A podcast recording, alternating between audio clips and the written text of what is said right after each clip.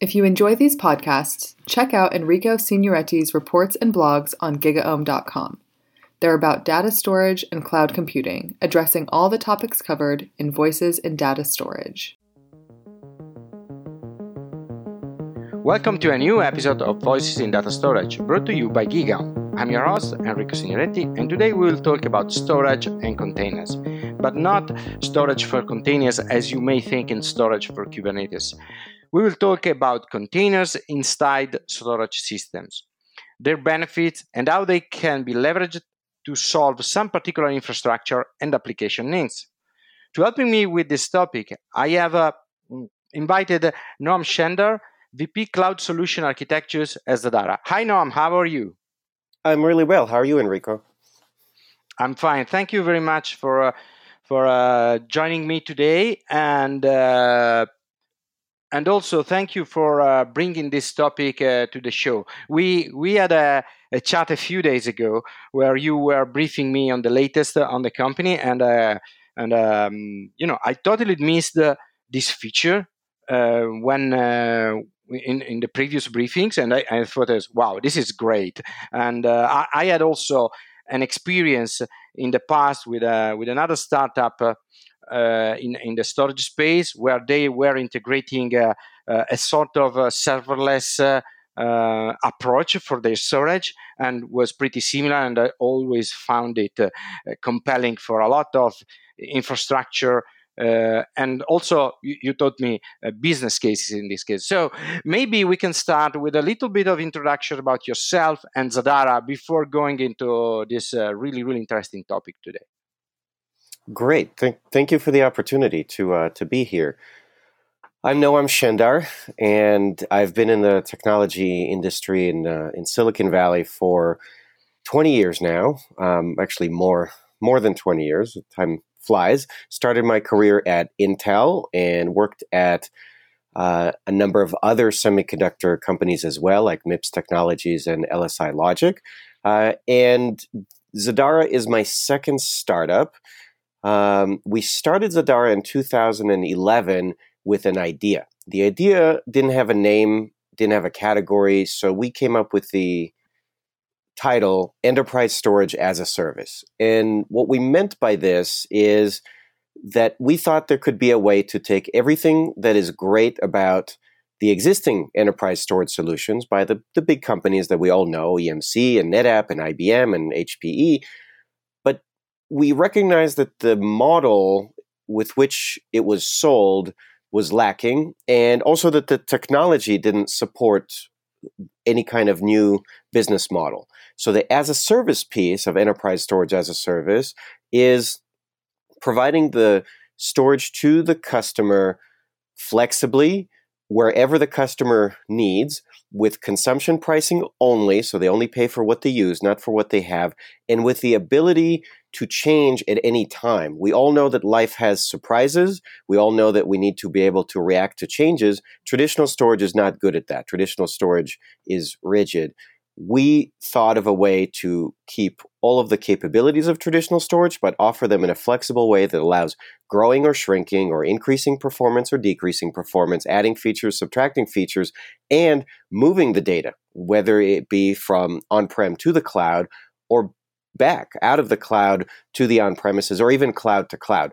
Uh, anywhere that the customer wants to be, we, we continue to be them with there if they want us. It's a subscription. If they don't want us, they stop.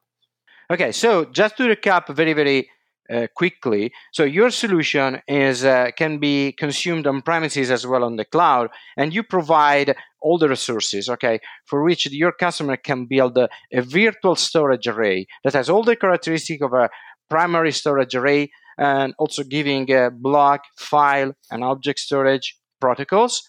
Okay, if I remember well, and uh, uh, but they pay only for what they consume. Okay, they can they just choose how many resources they want, how they want to configure the, the array. So it's a it's like a, an array, uh, a traditional array, but actually it's virtual and it's cloud. Is it correct? That's exactly right, Enrico.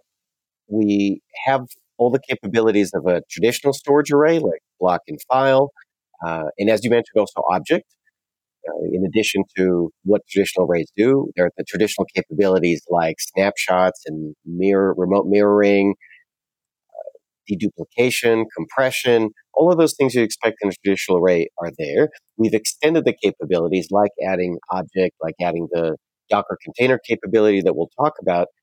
And yet we did it in a completely different architecture in order to enable the flexibility uh, that we're famous for. So the architecture is very flexible in terms of the ability to grow or shrink or change the arrays as needed.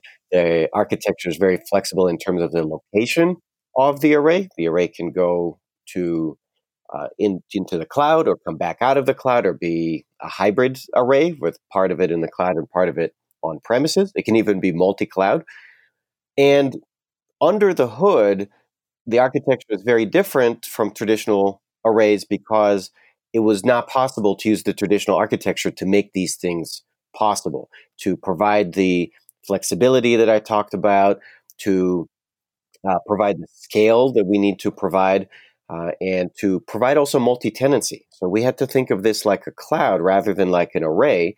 And what we did is we created an architecture that has what we call VPSAs. Those are virtual private storage arrays, and each is a standalone software defined array. And customers can have as many of those as they want, and they're each completely standalone. They're isolated from each other, and they uh, can be managed separately, and uh, they can each be scaled up or down as needed.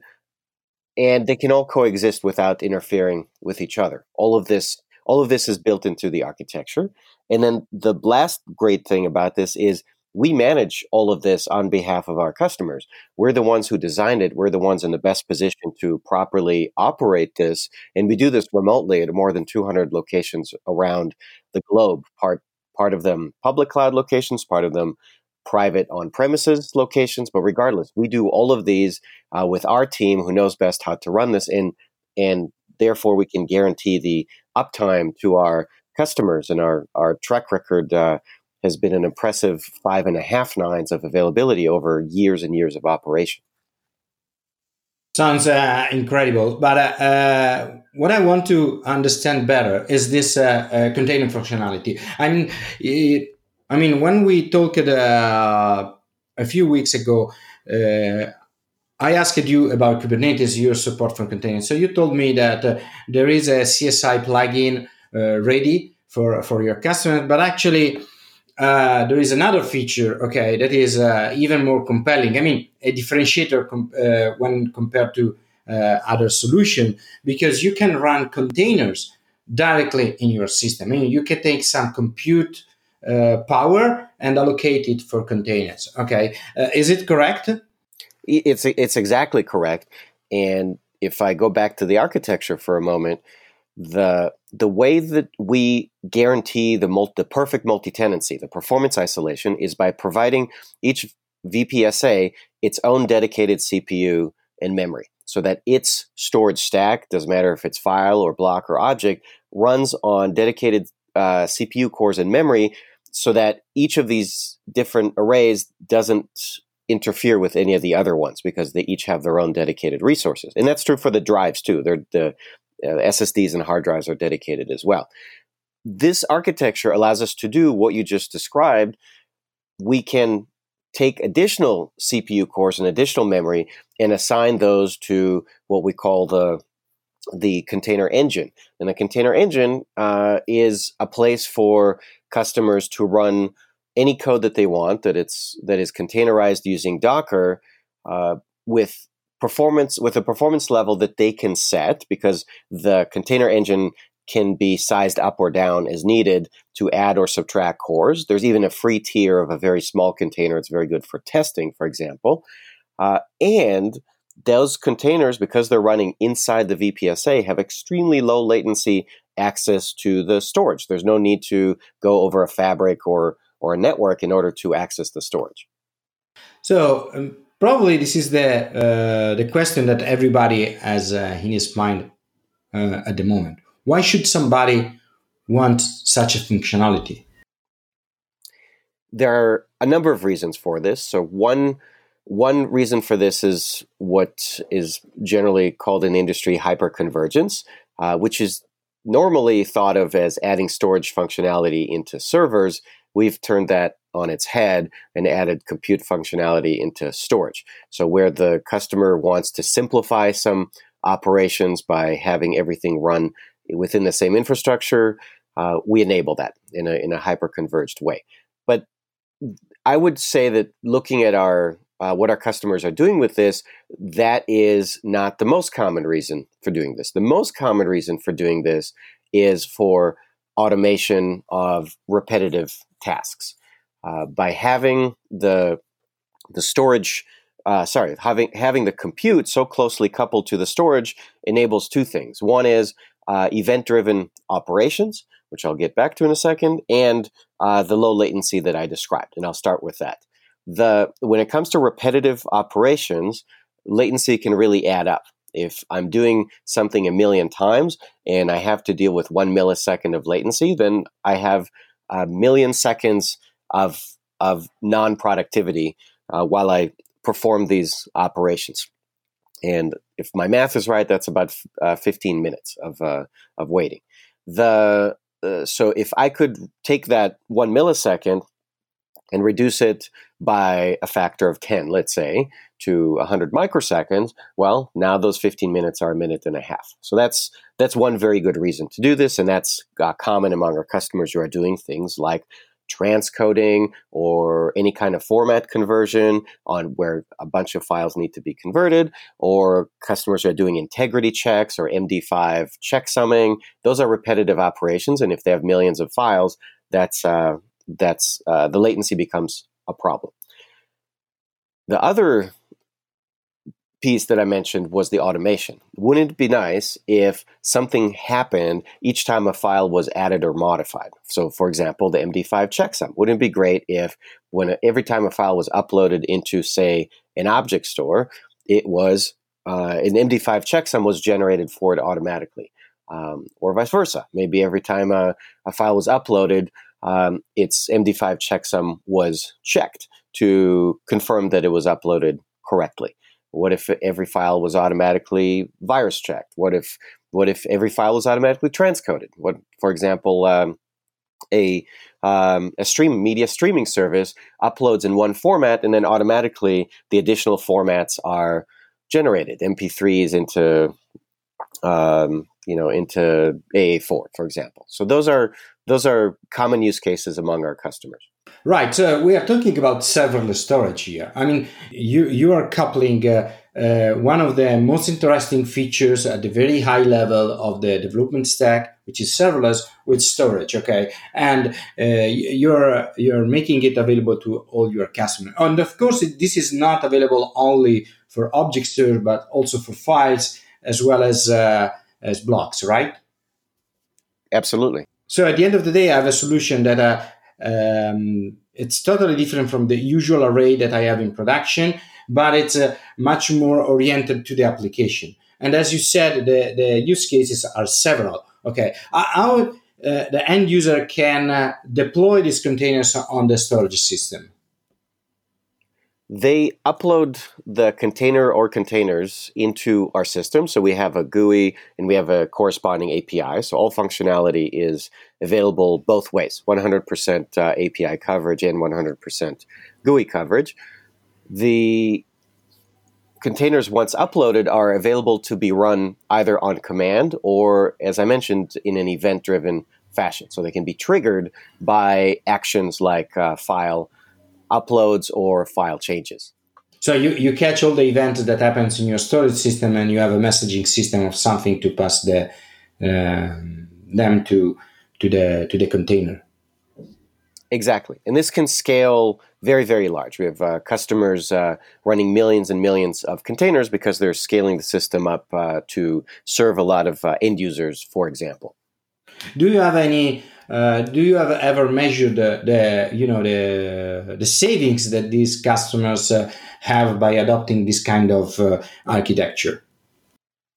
The, the savings can be depending on the use case either productivity savings so things can be done faster and, and the 10x number that i mentioned uh, earlier uh, around latency savings is is a real number, so it's based on the customer experience, and then the the other savings can be on on infrastructure. So here I can tell you an example of a of a customer who's a manufacturer, and you can put this uh, story under the heading of smart factories or smart manufacturing. They manufacture a component uh, that goes into a very very large number of of smartphones, and that so which means that the volume of manufacturing is very high, and the the vendors, the the smartphone manufacturers, need very very high quality, right? They don't want to deal with uh, returns of defective products. So quality assurance is really important.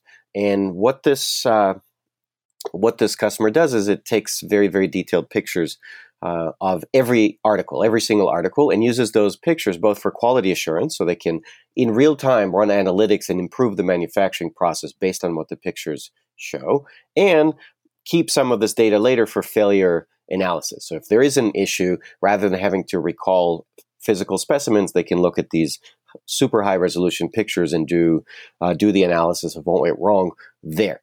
Both of those things are productivity uh, enhancements for the customer and cost savings. So the the by uh, by being able to uh, to run these analytics uh, on the storage means that there's less infrastructure needed. You don't need physical servers. You need less rack space. You need less power to do all of these things. And the, the factory floor is typically not a place that has a lot of IT. So space, space and power matters. Uh, by the way, the fact that we remotely manage it also helps because typically there aren't IT people in the in the factory. Uh, and then um, and then the ability to uh, to archive the data uh, in this case, we archive it to the cloud to uh, AWS uh, S3. The also is a is a cost savings because the you know that it's a very affordable storage medium. It's easy to work with. It again doesn't require IT on that side, uh, and also in and because it's offsite, that means again less space and less power that's being used up in the factory itself. So you talk about use cases that involve millions of containers, and uh, and also you mentioned that you are able to scale up to this kind of numbers. But how do you do that? I mean, uh, as far as I remember, okay, you have a limited set of uh, uh cores per controllers in uh, in your solution. So can you scale out? Can you add uh, additional resources on top of the traditional controllers that you use for IO operations? The the way to scale up is the is by by VPSA and then by cluster by the size of the cluster, which is made up of what we call storage nodes. So the scale up scale up mechanism is actually, and as you mentioned, we can also add the number of cores. So let me let me start this from the beginning. The way to scale up is first by adding cores. And of course, there's an upper limit to that. The next way to scale up is by the VPSA. So each VPSA can have uh, its, its container engine of a custom size. And then from there, you can scale up by storage nodes, which means that the entire storage cloud is growing. So the those customers who are running millions and millions of containers, they have a, a, a big cloud. Uh, they have a lot of nodes, they have a lot of capacity, they have a lot of VPSAs, and in a lot of container engines. And in total, they have enough compute power to do these gargantuan tasks. So at the end of the day, the solution is very simple. I mean, uh, you um, give the support for the container, so the end user can develop the application on, uh, on any sort of language they they like because uh, you just run the containers with a few parameters when the event uh, uh, comes in. So there is no limitation for the for the end user in terms of uh, code or type of containers or, or whatever, right?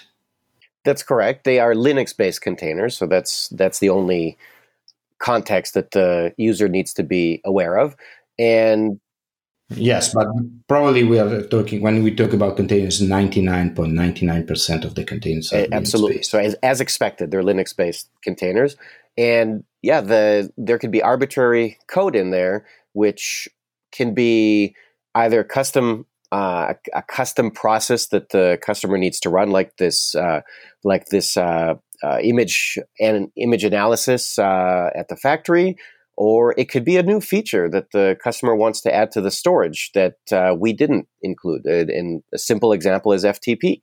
A customer who asked, "Do you support FTP?" We said, uh, "Sadly, we do not." However, go to Docker Hub, download an FTP container, use that, and voila! Now, now the storage is able to nice. And uh, do you think uh, customer will ask uh, for GPUs uh, over time? We have not heard this request to date. Uh, it's it's conceivable, especially since I mentioned uh, analytics, and you can you can guess that the analytics are uh, contain some some AI or machine learning. Uh, so it's it's it's reasonable to expect that at some point. Uh, I I I wouldn't say that uh, we wouldn't we wouldn't support it, but I'll say that it's not on the near term roadmap because there there haven't been any requests, and there are a lot of really exciting things that we have uh, heard our customers ask us for. So we are working on those. Like what, for example? So generally don't like to talk about things we haven't released, but an obvious thing that I'm comfortable talking about is support for Kubernetes. Uh, the as and especially as we talk about scaling up uh, containers to very very large numbers of them, uh, management uh, paradigm is is necessary, and the de facto standard for that uh, is Kubernetes. So this is something we're going to be adding to the Zadara container services to make it easier and more streamlined for our customers to take advantage of this pretty cool capability. Okay, I don't want you to spill all the beans today, but actually, and what can we expect next for uh, uh, the entire Zadara system? Again, many cool things that are coming down the pike uh, that I won't talk about. To give you something to uh, to work with, I'll I'll mention that uh, many customers are asking us about, uh, and therefore we are implementing NVMe over Fabric. I think it's a I think it's a it's a necessary improvement, and I think it's it's really beneficial uh, in terms of the internal latency of the system.